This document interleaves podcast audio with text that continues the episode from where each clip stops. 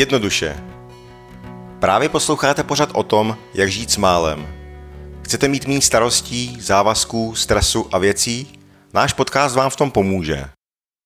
Milí posluchači, vítáme vás u dalšího dílu podcastu Jednoduše. Tentokrát jsme si vybrali téma minimalistické bydlení a to hlavně z toho důvodu, že nám posíláte často dotazy. Uh, už v minulém díle jsme vlastně trošku bydlení nakousli, probírali jsme téma uh, nájem versus hypotéka, uh, ke kterému se dneska ještě určitě dostaneme. Takže vás vítáme a vítám i tebe, Aneto. Ahoj. Ahoj, a taky vítám všechny posluchače. Můžeme hnedka teda začít tou nejžavější otázkou. Vlastní bydlení versus pronájem. Tak jaký na to máš názor, Aneto? Tak my jsme o tom mluvili minule, že vlastně to nastavení v té naší společnosti, nebo teda určitě aspoň u nás v Česku je takové, že lidi preferují bydlet ve vlastním a to bydlení v nájmu považují spíš za takové dočasné.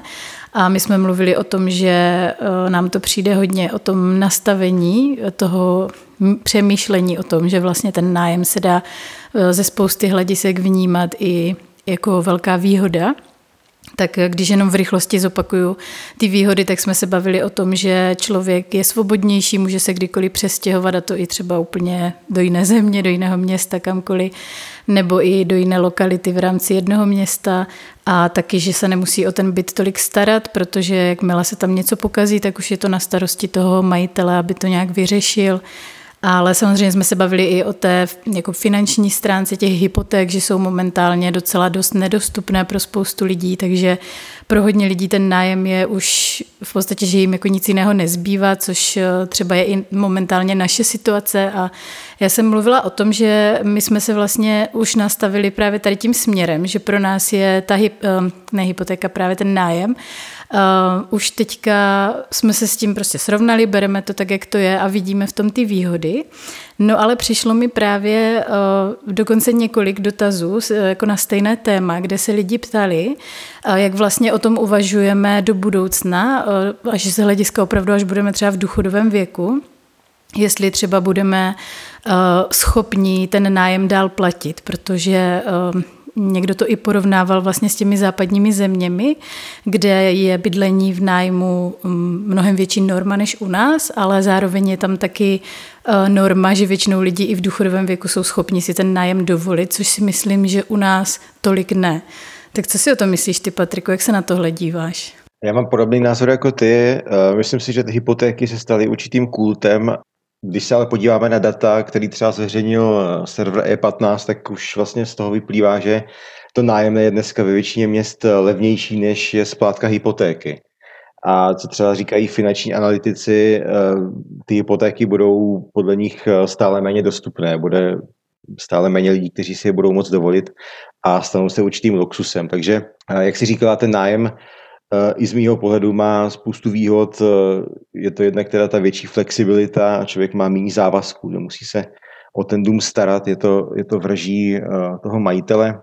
Pokud jde o ten důchod, tak já si myslím, že existuje spousta řešení, který může člověk využít, i pokud to vlastní bydlení nemá, ať už jsou to nějaké třeba sociální zařízení, byty s pečovatelskou službou a podobně, nebo třeba i komunitní bydlení dneska vlastně docela trend eh, takzvaný co-living, který mezi mladými eh, je hodně využívaný a já tam třeba nevidím eh, problém v tom, proč by to nemohlo fungovat i u starších občanů, když to funguje mezi mladými. No, já se na to dívám podobně, že vlastně je potřeba hledat ty způsoby, jak by to šlo a myslím si, že tady ta otázka, která je jako pro mě úplně legitimní a třeba, abych byla upřímná, tak já sama se na to jako taky Taky na to někdy myslím, jakože když třeba bych zůstala na stáří sama, jestli bych vůbec byla schopná si jako v Brně, jakožto důchodkyně, uh, dovolit jako pronájem a samozřejmě jako nevíme vůbec, jak to v budoucnu bude a tak, ale myslím si, že tohle je hodně zase o tom nastavení, jako zase tom mindsetu, že tahle ta otázka pramení uh, z nějaké veliké potřeby mít jistotu a vědět, jak ty věci budou třeba i do budoucna, což určitě jako je, je to velká zodpovědnost, je to dobře, že lidi jsou zodpovědní, že na tohle myslí, ale na druhou stranu si myslím, že ne vždycky jde úplně všechno jako mít pod kontrolou a všechno si takhle naplánovat a Prostě pokud jsme v situaci, že to opravdu jinak nejde, že si třeba fakt tu hypotéku teďka vzít nemůžeme, tak mi přijde vlastně jako zbytečnost se tady tím nějak trápit a užírat, když to třeba fakt nemůžu ovlivnit, jo? že mm, jako chápu, že když někdo si tu hypotéku vzít uh, může a třeba si ji nechce vzít, tak rozumím tomu, že někoho to jako může nějak jako, že, že jako mu vznikají tady ty dotazy, protože chápu, že to se dá brát i jako investice, že jo, prostě mm, když si koupíš to bydlení, tak ho můžeš potom i pronajímat a ta hypotéka ti, to ti vlastně splácí ti nájemci a podobně, těch možností je spousta. Ale já se na to fakt dívám z hlediska toho, že my momentálně tu možnost fakt nemáme a přijde mi prostě fakt zbytečné se tím trápit. A Zároveň si i myslím, že tady ta otázka těch důchodů je u nás taková trošku uh, jako hodně ovlivněná tím, že ty, že ty důchody u nás jsou takové zvláštní, že prostě na západě ve většině zemí je to tak, že lidi si prostě šetří na důchod a tak to je. Ale u nás je prostě pozůstatek stále toho, eh, nebo stále to tak je, že prostě ten důchod je vyplácený z toho sociálního pojištění, ale zároveň už se i mluví o tom, že třeba naše generace už se důchodu nedožije, že jo, to už si určitě taky párkrát slyšel, že prostě my už třeba do důchodu ani nepůjdeme a tak a že prostě si budeme muset na to našetřit. Takže já to třeba vnímám takhle, že prostě prostě je to jako moje zodpovědnost, abych si na ten důchod našetřila co nejvíc, to půjde a pokud se to prostě nepodaří, tak přesně jak říkáš ty, jako hledat nějaké možnosti, nějakého levnějšího bydlení, i kdyby to třeba v mém případě mělo znamenat přestěhovat se do jiného města. Přesně tak, budoucnost je nejistá a odhadovat dneska, co bude za 20-30 let, je čistě jenom věštění z křišťálové koule. Takže nestresovat se tou situací a důvěřovat prostě tomu, že ta budoucnost e, bude taková, aby jsme ji zvládli. Jo, a já bych ještě k tomu e, poslední věc řekla, za nás, jak to třeba máme my, tak my, my si jako šetříme e, peníze, které bychom eventuálně použili na tu hypotéku, kdyby to třeba někdy šlo, ale zároveň to máme tak, že pokud ta situace bude nadále taková a tu hypotéku se prostě nikdy nevezmeme, tak to bereme tak, že ty naše našetřené peníze můžeme potom použít právě třeba v tom důchodu. Takže si myslím, že i takhle se to dá jako nastavit. Takový zajímavý fenomén vlastně i ten, že lidi si berou často větší byty nebo větší domy na hypotéku, protože předpokládají, že budou mít nějakou rodinu, budou mít děti. Nicméně po těch třeba 20, 25 letech ty děti odejdou z domova a těm rodičům najednou zbývá velký byt nebo velký dům a stává se pro ně obrovskou přítěží. Jo, navíc po těch 20 letech už bude pravděpodobně potřeba nějaká rekonstrukce což znamená další a další výdaje. Takže je potřeba se na to podívat z této perspektivy. No to je určitě zajímavý pohled a mě k tomu hned napadlo, um, to už trošičku odbočím tady od tohohle tématu, ale uh, četla jsem to už je hodně dávno článek o tom, kde se psalo, bylo to teda z amerického prostředí a nějakým způsobem tam zkoumali, nakolik uh, lidí uh, v, tě, v té Americe využívají jednotlivé místnosti a prostory ve svých obřích domech. Jako samozřejmě, že se to nedá asi úplně převést na naše prostředí, protože u nás eh, prostě to není ještě takové. Lidi si podle mě nestaví zas až tak velké domy, jako jsou třeba v Americe, ale vyšlo z toho, že hrozně velké procento, já nevím, jestli opravdu třeba až 50% toho domu se tam téměř nevyužívá a týkalo se to teda hlavně uh, takových těch pokojů pro hosty, koupelen pro hosty, nebo spousta těch domů má třeba dokonce až tři koupelny, že svoji koupelnu mají rodiče, svoji koupelnu mají děti, někdy dokonce ještě každé dítě má svoji koupelnu, jo, plus prostě ten pokoj pro hosty a podobně. A potom tam ještě velmi nevyužívaný prostor byla jídelna, kterou v Americe často mají jako samostatný pokoj, ale zjistilo se, že jako na běžné denní bázi ti lidi se schází buď v kuchyni, anebo v obýváku a že tu jídelnu vlastně vůbec nevyužívají. Takže to je taky zajímavé, že lidi si často naddimenzují, i když si třeba staví potom ten dům nebo kupují ty byty, tak eh, si prostě chtějí dopřát ten prostor, ale ve výsledku třeba zjistí, že, že to fakt nepoužívají a vlastně musí to zbytečně uklízet, že o to je to i dražší, takže i tady tím směrem bych určitě přemýšlela. To je určitě zajímavé a ve mně to, co jsi třeba řekla, vyvolává dojem, že ti lidi si potom vlastně staví dům pro hosty, ne pro sebe. No, přesně tak. A často ty místnosti pro ty hosty jsou eh, jako zařízené úplně prostě stylově, luxusně, jo, že tam do toho třeba vrazí i spoustu penězí do toho zařízení. A teď, když si vezmeš, že se to fakt nevyužívá nebo jenom jednou za čas, když tam někdo přespí, tak mi to přijde i jako obrovské plítvání, i co se týče jako interiéru toho domu, takže uh, to jako tady to moc nechápu a mm, přijde mi, že to je vlastně zajímavé, jak jsi to spojil s tím, jako když se potom odstěhují ty děti uh, od těch rodičů, protože zajímalo by mě, jestli třeba uh, někteří tady ti rodiče to řeší, takže si, že si potom koupí třeba menší bydlení. Myslím si, že spíš ne. V tom uh, vyšším věku už potom je menší ochota se stěhovat někam, takže uh, věřím tomu, že ti lidi zůstávají v těch velkých bytech a vlastně jsem to viděl i v mé rodině, že moje babička se zůstávala dlouhou dobu v obrovském bytě, který vlastně nezvládal vůbec spravovat. No jednak je to ta uh, menší ochota se stěhovat, že jo, nebo i, i ty změny, ale hlavně taky to, že lidi za celý svůj život nazhromáždí strašně moc různých věcí a je to potom asi těžké, když žiješ třeba v 3 plus jedničce, máš tam spoustu jako takových těch serepetiček a teďka to musíš všechno jako rozstřídit, někam to darovat a přestěhovat se třeba do uh, jednou tolik menšího prostoru, tak si myslím, že to, to, to prostě se těm lidem nechce asi do tohohle jít. Je to podle mě příliš velké sousto. No a ještě, eh, pokud už teda nemáš nic tady k tomuhle tématu, tak uh, myslím si, že je hodně zajímavá otázka, jak si vlastně představuješ minimalistické bydlení? Já si ho představuju jako čisté, jednoduché, eh, bez nějakého zbytečného nábytku a vybavení, ale zároveň by podle mě mělo být účelné a praktické. Myslím si, že tam hodně důležitý prvek je nějaká vděčnost. Měl bych být vděčný za to, co mám. A pokud mám prostě ledničku, která mi nějakým způsobem slouží, tak eh, nebudu pukovat po nové ledničce, ale budu vděčný za to, že tu ledničku mám, protože existuje spousta lidí na tomhle světě, kteří vlastně nemají vůbec žádnou ledničku. Já uh, určitě souhlasím a když se řekne minimalistické bydlení, tak si myslím, že si spousta lidí představí uh, Uh, představit si prostě nějaký obrázek, ať už je to uh, nějaký holobit s prázdnýma stěnama, úplně bez nějakých dekorací, všechno bílé, všechno takové, takové ty minimalistické designy a uh, nebo třeba i nějaký ultramalý byt. Myslím, myslím si, že hodně uh, tady ty představy jsou spojené s nějakými extrémy, které ale podle mě v realitě takové vůbec být nemusí. Já si myslím, že minimalistické bydlení může vypadat u různých lidí hodně různě. A že třeba uh, u nás by to možná na první pohled jen tak lidi hnedka nepoznali, ale je to přesně o tom, jak říkáš, že tam jsou jenom ty věci, které tomu člověku nějak slouží, dávají mu smysl, že tam jsou a nejsou tam věci, které ho nějak jako zahlcujou, ať už jako ten prostor jako takový fyzicky, tak i třeba jeho hlavu, anebo eh, takové ty věci, co si člověk říká, že no tak tady bych to prostě měla probrat, tady bych to měla vytřídit a už si to říká třeba 10 let a tak, tak, tak tohle to si třeba jako v minimalistickém bydlení úplně nepředstavuju. No ale nemyslím si, že, jako, že to má nějaké pravidla, jak by to mělo vypadat, nebo že prostě to musí znamenat třeba jenom určitý počet místností, nebo určitý počet metrů, eh, nebo určitý počet nábytků, no žádné obrázky na stěnách a tak to si vůbec nemyslím, že, že to takhle je a myslím si, že spoustu lidí může mít tady ten uh, nějaký předsudek. Minimalismus je hodně individuální záležitost a přesně jak říkáš, nemá to žádná pravidla a každý si to bydlení asi může zařídit podle sebe Občas eh, k těm extrémům jako sklouzávám, ale nejsem příznivcem eh, těch holobitů, jak si mluvila.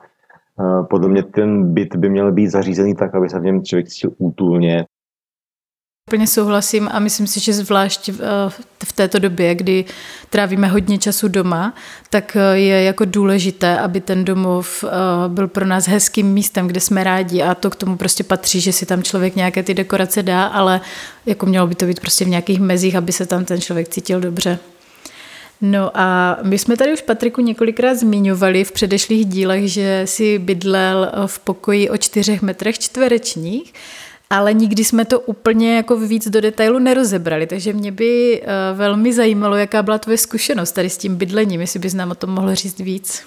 Já jsem před nějakými pěti lety podstoupil takový experiment. Eh, vzal jsem vlastně nájem eh, bytu, který měl rozlohu asi 4 metry čtvereční. Je teda potřeba k tomu dodat, že k tomu bytu samozřejmě náležely i nějaký společný prostor, jako je koupelna, záchod a kuchyně. Nicméně ten můj pokoj samotný měl jenom opravdu 4 metry čtvereční. Já jsem to vzal z toho důvodu, že jsem chtěl vlastně na sebe vyzkoušet, jestli je možné jako žít na takhle malém prostoru. Nakonec jsem tam vydržel pět let, takže se ukázalo, že to vlastně možný je. A nicméně vyžaduje to, vyžaduje to zase určitý, určitý mindset, není to rozhodně pro každýho. Co mě na tom bavilo je vlastně ta kreativita, že člověk, když má takhle malý prostor, tak musí opravdu uh, zapojit hodně důvtip a vynalézavost, aby ten prostor zařídil tak, aby tam vlastně měl všechno důležité. Ale zároveň, aby to nebylo úplně zaskládané nějakým nábytkem nebo věcmi a aby se tam dokázal volně pohybovat a měl tam i nějaký prostor pro sebe. No, to je, jako to mi právě přijde, že to musí být na tom ta největší výzva, jakože uh, udělat si to nějak smysluplně v tom pokoji, aby, aby si tam vlastně všechny ty věci mohl dát, ale zároveň, aby tam nebyl jako tím nějak zavalený, protože si představuju, že kdyby někdo třeba, uh, pokud by ten člověk nebyl minimalista a byl by nějakým způsobem donucen svou životní situaci, že by musel žít v takhle malém prostoru, tak si představuju, že má prostě od zhora až nahoru nějaké poličky a má tam vyskládané vlastně všechny svoje věci, protože prostě opravdu by neměl kam jinam to dát, což ale vím, že tvůj problém nebyl, protože jsem ten tvůj pokoj viděla vlastně v té reportáži České televize, o které jsme předtím mluvili, tak eh, jako, jakým způsobem se ti tohle podařilo, že eh, jak jsi třeba řešil úložné prostory? Já jsem hodně řešil uh, ukládání věcí právě na políčky. Uh, je dobré vlastně si uvědomit, že ten prostor je 3D, takže já nemusím ty věci dávat jenom na podlahu, ale můžu je dávat i na stěny. Takže určitě jsem si tam dal uh, nějaký políčky, které mě sloužily vlastně k uložení těch základních věcí. Potom teda samozřejmě tu velkou šatní skříň, kterou jsem taky potřeboval, tak tu jsem měl uh, umístěnou před pokojem. Takže nebylo to tak, že bych v tom pokoji měl úplně všechno. To je fajn, že jsi tam mohl využít toho benefitu toho, že to byl jako pokoj v bytě s, dalšíma, s dalšími prostory, které si mohl využívat, že to nebylo o tom, že bys měl jenom tu jednu místnost a vlastně jinak nic. Čím menší prostor uh, máte, tak tím menší platíte nájem nebo hypotéku, protože zpravidla se to vypočítává z nějakých uh, metrů čtverečních. Takže mi to vlastně usnadnilo nějaké období, kdy jsem třeba měl menší příjmy, zároveň jako velkou výhodu vidím právě to, že to v člověkovi buduje nějakou kreativitu, že fakt musí jako nad tím přemýšlet a musí ten mozek zapojit tak, aby to vlastně mohlo celé fungovat. No a taky tě to asi ještě víc podporovalo v tom minimalismu, ne? Protože vlastně si musel ještě o to víc eh, opravdu rozmýšlet každou věc, kterou by si chtěl pořídit nebo přinést do toho domova, protože v, to, v tak malém prostoru to ještě o to víc znamená, že tomu prostě musíš najít to svoje místo takže si neumím úplně představit, že bys třeba, i když já vím, že ty, ty, ty tady v tomhle to máš dost eh, jako jasně dané, že si nekupuješ žádné zbytečnosti, ale kdyby přece jenom náhodou někdy si nějak ujel, tak prostě v tomto prostoru by se ti to asi okamžitě vrátilo a hned by si uvědomil, že jsi tam tu věc neměl kupovat. Bylo to tak, já jsem byl vlastně limitovaný jednak tím pokojem a jednak tou skříní, kterou jsem měl umístěnou před ním jsem si dával pozor i na to, abych třeba nepokládal věci tam, kam nepatří, protože pokud si v takovém prostoru položíte na zem něco, tak vám to okamžitě zabere vlastně spoustu prostoru a už se tam nemůžete hýbat. Takže mě to vlastně přivedlo i k tomu, že jsem byl eh, najednou pořádnější a ty věci jsem hnedka uklízel na místa, kam patří. No a uh, tady tohleto, uh, co si teďka nakousl, to dávání věcí na své místo, to si myslím, že je velký nešvar mnoha lidí a že to vlastně vytváří, to nejvíc vytváří doma nepořádek, že použiješ nějakou věc a už ji nedáš na své místo, jenom ji někde odložíš, protože si ti zrovna nechce, nebo ti někdo zrovna zavolal, vyrušil tě, cokoliv. No a uh, já jsem ale třeba vypozorovala u nás doma, že se nám někdy děje, že máme takové, já jsem někde četla, že se tomu říká hotspoty, že to jsou takové místa, kde se ti právě nejvíc tady ten nepořádek hromadí a zjistila jsem, že to je třeba eh, takový pult, který máme nad kuchyňskou linkou, který vyloženě úplně vybízí k tomu, aby si tam člověk něco odložil, a nebo třeba parapet eh, v obýváku a podobně. A eh, když jsem ale jakoby zkoumala třeba, co za věci tam dáváme, tak jsem párkrát zjistila, že třeba občas nějaká ta věc nemá svoje místo, což jako si myslím, že je taky jako ten základ v tom udržování pořádku. Tak eh, jak jsi to tam měl ty na tom malém prostoru? Eh, měl si opravdu úplně pro každičkou věc přesně dané místo, kam to ukládáš? Představu si, že jinak to asi nešlo. A dalo by se říct, že ano. Vlastně i takové drobnosti, jako jsou třeba klíče nebo nabíječka k telefonu, tak měla prostě svoje místo. A mě by třeba ještě zajímalo u tebe, jak jsi mluvila o těch hotspotech, tak eh, které věci si třeba nejčastěji na těch hotspotech nacházela?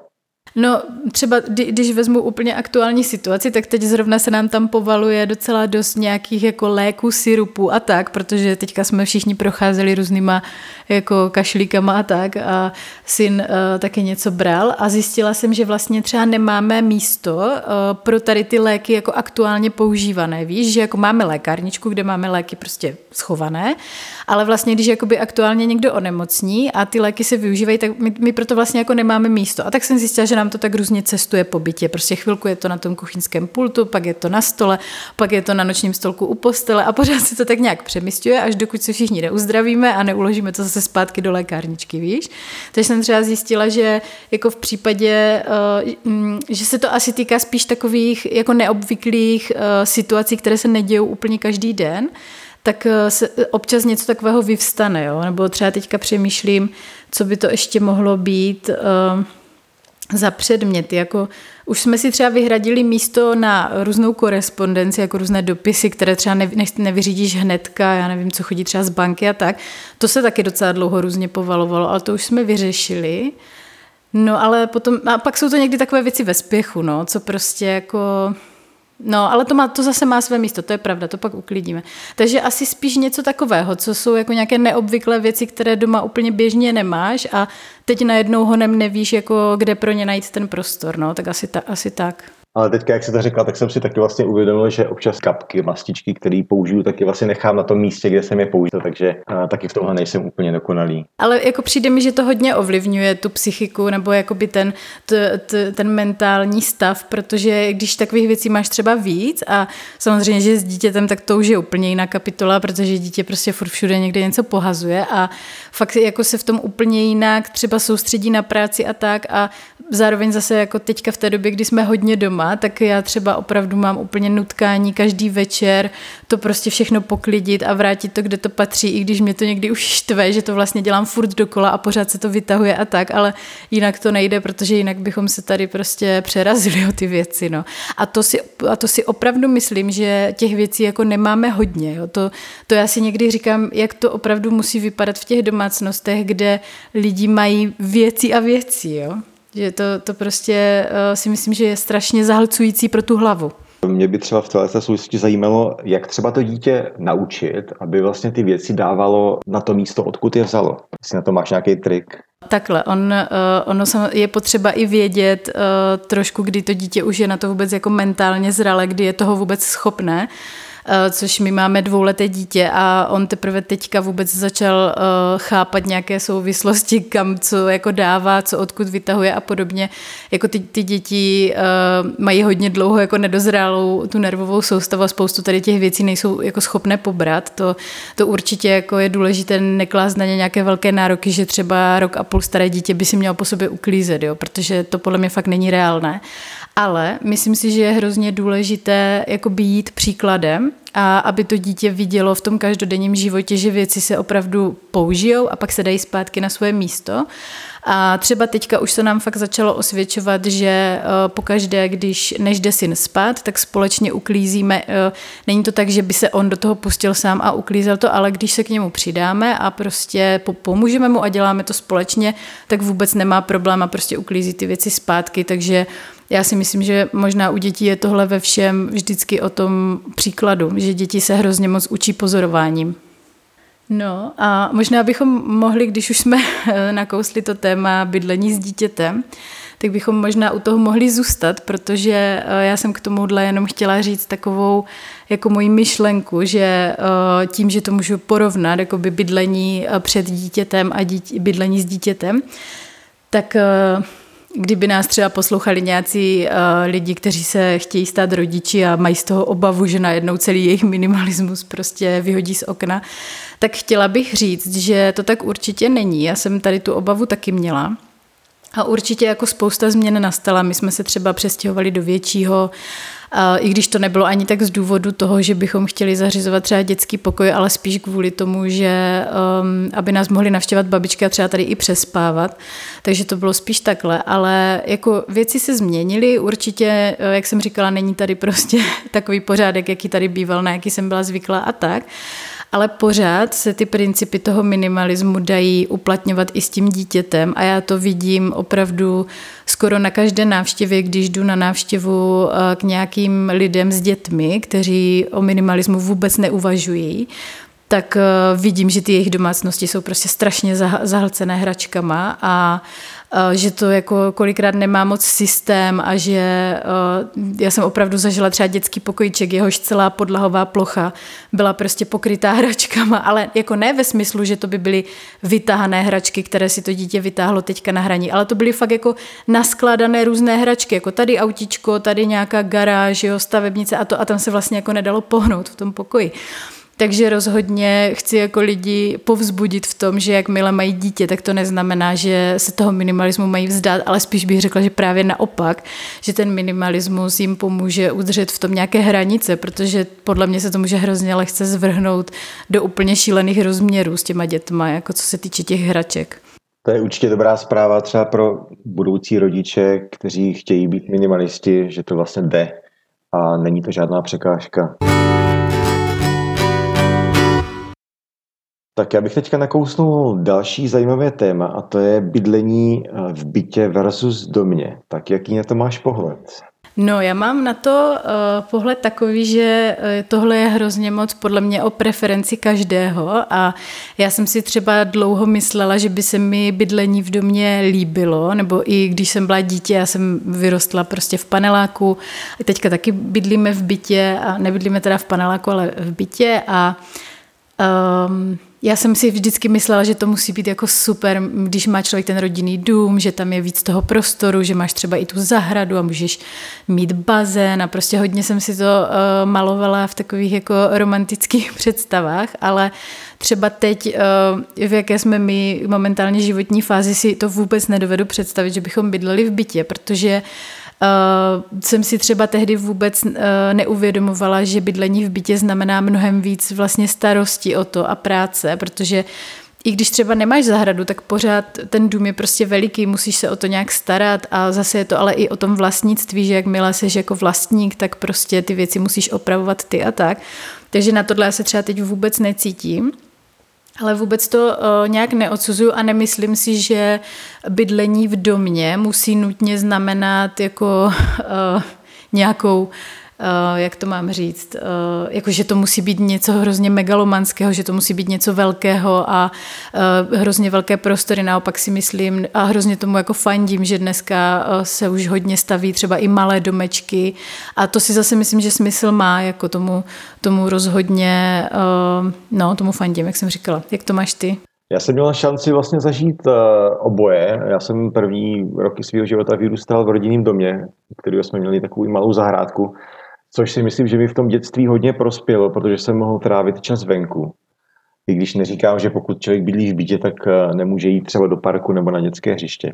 Ale tím, že jsme to měli vlastně hnedka u domu, tak jsem tam trávil opravdu hodně času. Jako děti jsme se tam hráli každý den a myslím si, že to je pro ty děti určitě jako výhoda. Já to třeba vnímám taky tak, že mít zahradu, pokud má člověk dítě, je hrozná, hrozně velká výhoda, že ho můžeš vypustit, ono si tam, jo, pokud to tam máš nějak bezpečně zařízené, tak si tam prostě někde něco vrtá v hlíně a ty třeba i, i si můžeš dát uh, ráno v klidu kafe a tak. To určitě jo, ale um, já to zase vnímám tak, že já jsem si představovala, že kdybych bydlela v tom domě s tou zahradou, takže by mě to třeba tolik nenutilo eh, chodit někam ven a právě být jako v kontaktu s těma dalšíma jako rodičema, nebo s těma, i když jako určitě bych tam třeba ty své kamarádky pozvala a tak, ale trošku jsem se jako bála, jestli, jestli to člověka víc neizoluje do takové jako individuality, ale nevím, nevím, jestli to tak je, nemám jako by tu zkušenost. Ale tak jsem si to představovala, že by mě to možná nutilo, jako, nebo nutilo. Prostě přirozeně bych možná byla víc doma na té zahradě, než třeba se chodila někam socializovat a nevím úplně, jak by mi to vyhovovalo. Ale eh, jako spíš, když se dívám na to bydlení jako byt versus dům, tak eh, opravdu vnímám to, že spoustu lidí dneska, jak už jsme se o tom i bavili skrz eh, ty americké domácnosti, si prostě staví domy, které jsou podle mě až zbytečně velké a fakt si myslím, jako, že je čas jako se nad tím nějak zamyslet, jestli to opravdu potřebujeme, jestli se o to pak chceme starat, jestli to pak chceme všechno uklízet A jo, jestli by nestá... A i, i třeba mi přijde, že dává smysl jako nemít dům um, jako se schodištěm, nebo prostě víš, jako mít jenom jedno podlaží, protože si, si říkám, že když potom člověk je třeba už starý, tak taky už je to pro něho třeba problematické jako chodit furt do těch schodů a tak, že třeba i na tady ty praktické věci jako myslím a přijde mi to jako, že jako dítě se mi to jako hrozně líbilo, že jsem měla spolužečky, co bydleli v domě a měli ten, ten pokoj nahoře, chodili po těch schodech a byli tam, jako měli tam takové soukromí, ale vlastně si říkám, jako jestli je to vlastně všechno potřeba, no.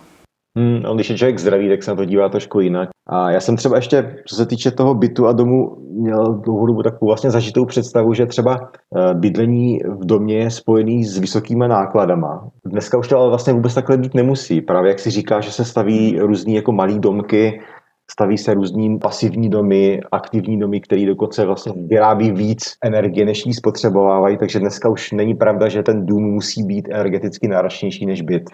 Jo, jako my, myslím si, že uh, ale tady ta otázka jako byt versus dům je hodně o těch preferencích, protože jak jsem třeba říkala, že si to neumím představit, tu práci kolem toho a tak, tak zase vím, že jsou lidi, kteří, kteří tím žijou, kteří prostě rádi jako se starají o tu zahrádku a vše, o všechno v tom domě, furt si tam třeba něco rekonstruují, kutí a tak a to my prostě úplně nejsme, no. My jsme jako oba dva uh, vždycky bydleli v bytech a asi, asi to tak prostě bude pořád a myslím, že nám to takhle vyhovuje takže asi každému prostě podle toho, jak to, jak to má, jak to cítí. No a ještě jedno takové téma, které si myslím, že by mohlo být zajímavé, je co třeba co se týče vybavení bytu, ať už jako nábytku nebo nějakých spotřebičů, tak Pojďme začít tím, že si třeba řekneme, jaké věci v domácnosti vůbec nemáme a myslíme si, že většina lidí je považuje za takový standard, je jakoby doma mít. Tak co, co je to u tebe? No otázka je, co lidi považují za standard a my to nemáme. no, tak co si myslíš? No? Zkus, zkus podle toho, co si myslíš, co třeba vydáš u lidí běžně doma, když tam jdeš na návštěvu. Eh, já třeba nemám myčku, nemám třeba ani gauč, No ty vlastně teďka nevím, podle čeho to teď bereš, protože ty jsi bydlel v tom, v tom pokoji, ale ty se vlastně stěhoval, že? Takže já vlastně teď úplně nevím, jak ty teďka bydlíš a, a jak to vlastně máš, takže a vlastně je to docela krátce, že? Co se stěhoval? To je pravda, já jsem se uh, před třemi týdny stěhoval. Uh, bydlím teďka v garzonce, která má asi 15 metrů čtverečních, takže obrovský prostor pro mě. No tak pozor, aby si to tam nezahltil věcma, když máš najednou tolik prostoru. Na to jsem si dával velký pozor a když jsem eh, se tady zabydloval, tak jsem eh, si tady uchoval většinu toho pokoje vlastně prázdného, tak abych tady měl prostor.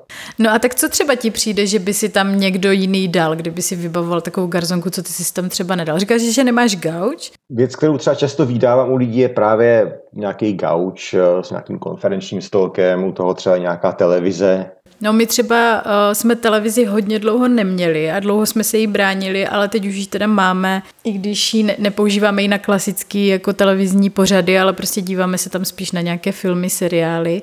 Ale to je i o tom, že to je prostě náš koníček, že my oba dva jsme docela jako nadšenci do filmu, ale jako nikdy nám třeba doma nejede televize jako kulisa nebo tak. A ten gauč, ten máme a to se, to se nedávno řešilo v minimalistické skupině na Facebooku a docela dost lidí, mě to překvapilo, že, eh, ale samozřejmě je to skupina minimalistů, jo, ale dost lidí tam psalo, že ten gauč nemají. No a já jsem teda zjistila, že pro mě to je jako docela nepředstavitelné, protože pro nás je to vlastně takové místo, nebo celkově ten obývák, kde trávíme jako většinu toho volného času a já třeba jako ráda čtu, nebo jak jsem říkala, díváme se na ty filmy a my se tam prostě fakt jako rádi rozvalíme do toho gauče. A, ale to je zase něco, co hodně podle mě souvisí třeba i s tím životním stylem, jo? že my obecně jsme, my máme oba dva takové spíš jako indoorové, in, indoorové koníčky, prostě jsme rádi doma, ale zase vím, že jsou lidi, a to, to je třeba asi i tvůj případ, že jo, kteří spíš jako rádi chodí ven a spíš ty aktivity mají někde venku, takže si myslím, že i s tím to je spojené jako s tím životním stylem, ale určitě to je i o tom nastavení, že se to vlastně považuje za běžné, že jo, když si jako vybavuješ byt, tak vlastně gauč je podle mě jedna z takových úplně základních věcí pro většinu lidí. Potom, když třeba k vám přijde někdo, tak ho nemáte kam posadit, že? což je můj případ, takže já ty lidi většinou posadím na postel. Jasně, no, to, to, to mě napadlo taky, no. No a máš třeba mikrovlnku nebo rychlovarnou konvici? A mikrovlnku nemám. A mám tu takovou mini troubu klasickou na pečení a konvici používám, tu mám. No tak třeba mikrovlnku taky nemáme a jako to, nevím, jakou s tím máš zkušenost, ale my strašně často se setkáváme s tím, že lidi se tomu hrozně diví a vždycky se nás ptají, a jak si jako ohříváte to jídlo? A my říkáme, no na sporáku prostě jako v hrnci nebo, nebo v troubě a vlastně všichni jsou z toho vždycky hrozně šokovaní, že a to se vám jako chce, teď to trvá hrozně dlouho. A já nevím, jako možná to je tím, že už fakt tu mikrovlnku nemáme, prostě co jsem v Brně, tak ji nemám, takže už fakt třeba 10 let nebo jako hrozně dlouho, tak já už ani nevím, jaké to je prostě mít tu mikrovlnku, ale jako mně to nepřijde zas takový oprus. Si to, a, a ještě mi přijde výhoda, že když tu mikrovlnku nemáš, tak to jídlo ohřeješ vlastně všechno na najednou a pak to jenom nandáš na ty talíře. Když to, když to ohříváš třeba pro pětičlenou rodinu v mikrovlnce, tak vlastně pět talířů ohříváš postupně, že? Tak to taky jako přece moc nedává smysl. že to jako neušetříš moc času vlastně nakonec.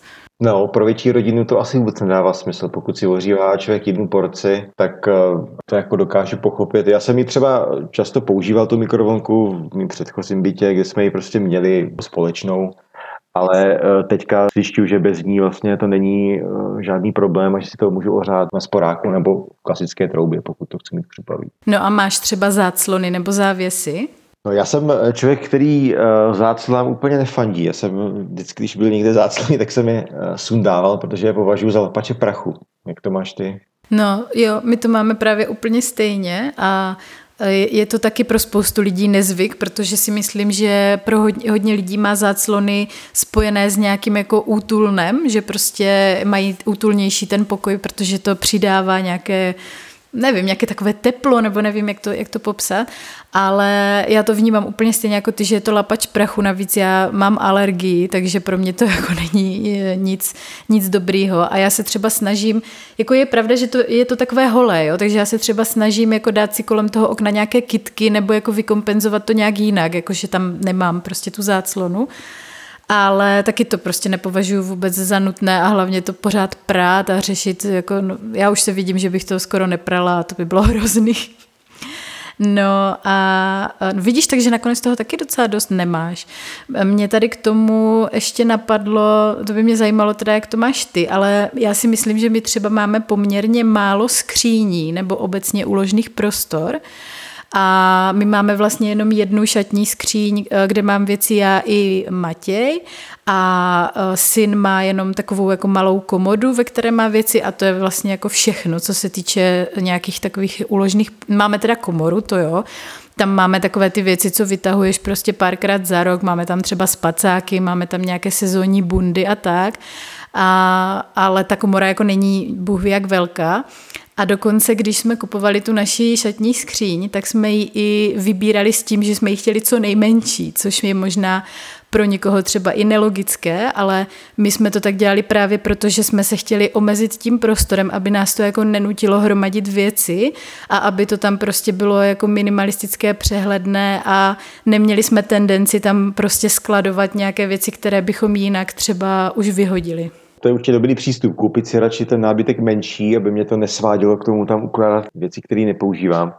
A já vlastně taky používám jenom jednu šatní skříň, ve které mám uh, prakticky všechno, nejenom teda šaty, ale mám tam třeba dokumenty a podobně. A to, co se mi vlastně nevešlo do skříně, tak potom ještě mám v úložním boxu uh, na skříni. Žádný komody a podobné věci nepoužívám. Komoda by se dalo říct, že je taky nějaká standardní věc, kterou často člověk v jiných domácnostech. Určitě. A já třeba jako my, když jsme v předchozím bytě, ve kterém jsme bydleli, tak tam byly tři obrovské vestavěné skříně, které jako většina lidí, když to viděli, tak říkají, to je super, tolik úložného prostoru, jako obecně si to říká, že jo, hlavně ať máš jako dost úložného prostoru. A na jednu stranu je to pravda, protože potom aspoň to harampádí jako není na očích, že jo, aspoň to jako vypadá hezky, když to schováš. Ale na druhou stranu opravdu potom máš jako větší tendence si to schovávat, jako co kdyby náhodou a na později, ale když to prostě nemáš kam dát, tak si to neschováváš. A my jsme dokonce i, když jsme si vybírali tu skříň, tak jsme si koupili takovou, abychom na ní, abychom i do těch nejvyšších poliček dosáhli prostě jenom tak ve stoje bez nějaké židla nebo štaflí, protože taky máme tu zkušenost z minulého bytu, kde byla vysoká skříň, že prostě do těch nejvyšších poliček eh, nandáš nějaké věci, které prostě moc ne nepoužíváš a ve výsledku už potom třeba ani nevíš, co tam máš a i na to třeba zapomeneš a je to vlastně úplně jako pro nás k ničemu, takže uh, jsme se prostě omezili tím prostorem a zatím nám to funguje moc dobře. Další spotřebič, který dneska už eh, se stává standardem v řadě domácností, je třeba sušička prádla. Používáš třeba sušičku prádla? No, to je téma, o kterém eh, se chystám psát, protože já jsem dlouhou dobu byla takový, jako jsem brojila proti těm sušičkám, že to je jako zbytečnost a proč to nesušit na těch sušácích a že to není potřeba. Ale jako musím, musím teďka zpětně říct, že uh, jsem uh, od chvíle, kdy máme dítě, tak jsem fakt jako zjistila, že je to praktická věc. A jenom jednak proto, že teda těch věcí teďka máme víc, takže by to znamenalo, že bychom tady v podstatě pořád měli roztahané sušáky s nějakým oblečením, což uh, jsem zjistila, že mi vadí, jak jsme se bavili o tom, jak to zahlcuje tu hlavu, tak já jsem zjistila, že mi to prostě strašně vadí, že tady jsou pořád roztahané ty sušáky. Takže my už teda nakonec sušičku máme, máme ji docela čerstvě, ale zase musím říct, že jsme ji aspoň koupili z druhé ruky. že jsme aspoň nekoupili novou, tak to jsem si tak trošku ulevila svému svědomí. Ale ne, jako musím říct, že jsem změnila na to názor, protože si myslím, že eh, někdy je to fakt potřeba a dokonce mi psali i někteří lidi, že mají třeba vlhké byty a podobně, že jim tam prostě to prádlo neschne a když člověk nemá balkon nebo zahradu, tak se někdy bez toho neobejde. Takže za mě proč ne, když to člověk potřebuje. Já jsem s tímhle hodně bojoval právě ve svém eh, předchozím eh, bydlení, kde jsem vlastně neměl kam ten sušák umístit a nakonec jsem ho teda dával na chodbu, kde to teda zase zavazelo ostatním spolubydlícím. A máš pravdu, že to trošku jakoby jízdí ten prostor. Navíc to zvyšuje třeba vlhkost v místnosti, takže tam potom může se tvořit nějaká plíseň a podobně. Jako my, dokud jsme byli dva, tak jsme prostě sušili to prádlo třeba dva dny v týdnu a to mi tolik nevadilo, ale fakt od chvíle, kdy máme to dítě a to máš najednou spoustu prádla, protože ty děti jsou pořád špinavé od něčeho, tak eh, jsme prostě zjistili, že jsme tady ty sušáky měli skoro non-stop a to už, to už nám prostě vadilo, takže jsme se dali cestou sušičky a musím říct, že když to člověk používá nějak smysluplně, my tam třeba ani nedáváme úplně všechno a tak, tak, eh, tak si myslím, že to jako má svůj smysl. Ale třeba na minulém bytě jsme na tu sušičku neměli ani místo, takže tam se to vyřešilo za nás. No. No a já, já vlastně mě napadla ještě poslední věc, co jsem se tě zapomněla zeptat, když jsme se bavili, jak jsi bydlel v tom malém pokoji, tak uh, jsou i nějaké nevýhody, něco, co tě tam vyloženě štvalo v tom bydlení na takhle malém prostoru? Ty nevýhody se ukázaly uh, hlavně v tom období, kdy je člověk uh, nějakýma vnějšíma okolnostmi donucený v tom bytě nebo v tom prostoru trávit uh, jako víc času, než mu je třeba příjemný. Jo, myslím konkrétně třeba lockdown. Jo, další příklad může být třeba nějaká delší nemoc. Jo, když se třeba léčíte týden, dva a jste na tom malém prostoru, tak to už jako může být nepříjemný. To si, to si umím představit. To my jsme teďka byli nemocní a to jako je jde, no, to je pravda. Ještě tady máme otázku, jestli se dá žít bez nábytku. No já si myslím, že dá. Já si myslím, že se dá žít jako jakkoliv a je toho, nebo skoro jakkoliv, že se člověk uh, zvykne a že důležitá je asi ta motivace, jakou k tomu máš a vím, že existuje ta jedna Japonka, Heal Your Living, se to mysl, se myslím jmenuje její kanál a ta třeba dokonce nemá ani postel, tak uh, asi se to dá, ale já, jak jsem se vyjadřovala třeba k tomu gauči, tak si to neumím popravdě představit. Ale je pravda, že třeba hodně nábytku mi úplně smysl nedává, že to my opravdu každý, každou věc, kterou kupujeme, hodně rozmýšlíme. Co ty? Já když slyším eh, život bez nábytku, tak si vzpomenu na uh, příběh mého cvičitele jogy, který vlastně žil nějakou dobu v Japonsku a on nám vyprávěl, že vlastně v těch tradičních japonských domácnostech uh, toho nábytku moc není. Oni třeba vůbec nepoužívají židle. Jo, oni sedí na zemi, že? No, sedí se na nějakých rohožích nebo na nějakých futonech, jo, nebo mají vlastně takový židle, který eh, sice vypadají jako židle, ale jsou bez noh. Jo, že to má vlastně to polstrování a operadlo, ale nemá to nohy. A často vlastně třeba i nemají stoly, jo, že to jídlo se vlastně servíruje přímo, přímo na tu rohož a jí se vlastně ze země. Eh, je to něco, co je asi eh, dané kulturně. U nás, u nás v Evropě to není příliš zvykem, ale určitě třeba to Japonsko může být docela zajímavou inspirací, pokud by někdo se chtěl tímhle tím směrem vydat. No, je to zajímavý. A, tak jo, tak já myslím, že jsme probrali, co jsme chtěli, že asi je to vše pro dnešní epizodu, je to tak? Je to tak. Tak jo, tak se mějte hezky a děkujeme, že jste poslouchali. Děkujeme a budeme se těšit na vás u další epizody podcastu Jednoduše. Tento podcast pro vás natáčí dva minimalisti. Já jsem Aneta a jsem autorkou blogu Za málem, který píšu od roku 2016. Na blogu sdílím mou osobní zkušenost s minimalismem a mým cílem je zprostředkovat vám, jak osvobozující je život s méně věcmi. Můžete si tam také zdarma stáhnout minimalistickou výzvu, která vám pomůže s minimalismem začít. Kromě blogu mě najdete i na Facebooku a na Instagramu. Já jsem Patrik Zouhar, jsem zjednodušovatel a rád hledám nástroje a techniky, které usnadňují život. Můžete přijít na můj kurz či přednášku a zjistit, jak si zjednodušit život, cestování nebo podnikání. Každý rok spoluorganizuju festival o minimalismu Stačí málo. Pořádám minimalistické výpravy, na kterých potkáte partu inspirativních lidí, objevíte výhody ultralehkého cestování a vyzkoušíte si výbavu přímo v terénu. Mrkněte na můj blog, YouTube nebo Facebook. Vše najdete na zjednodušeno.cz.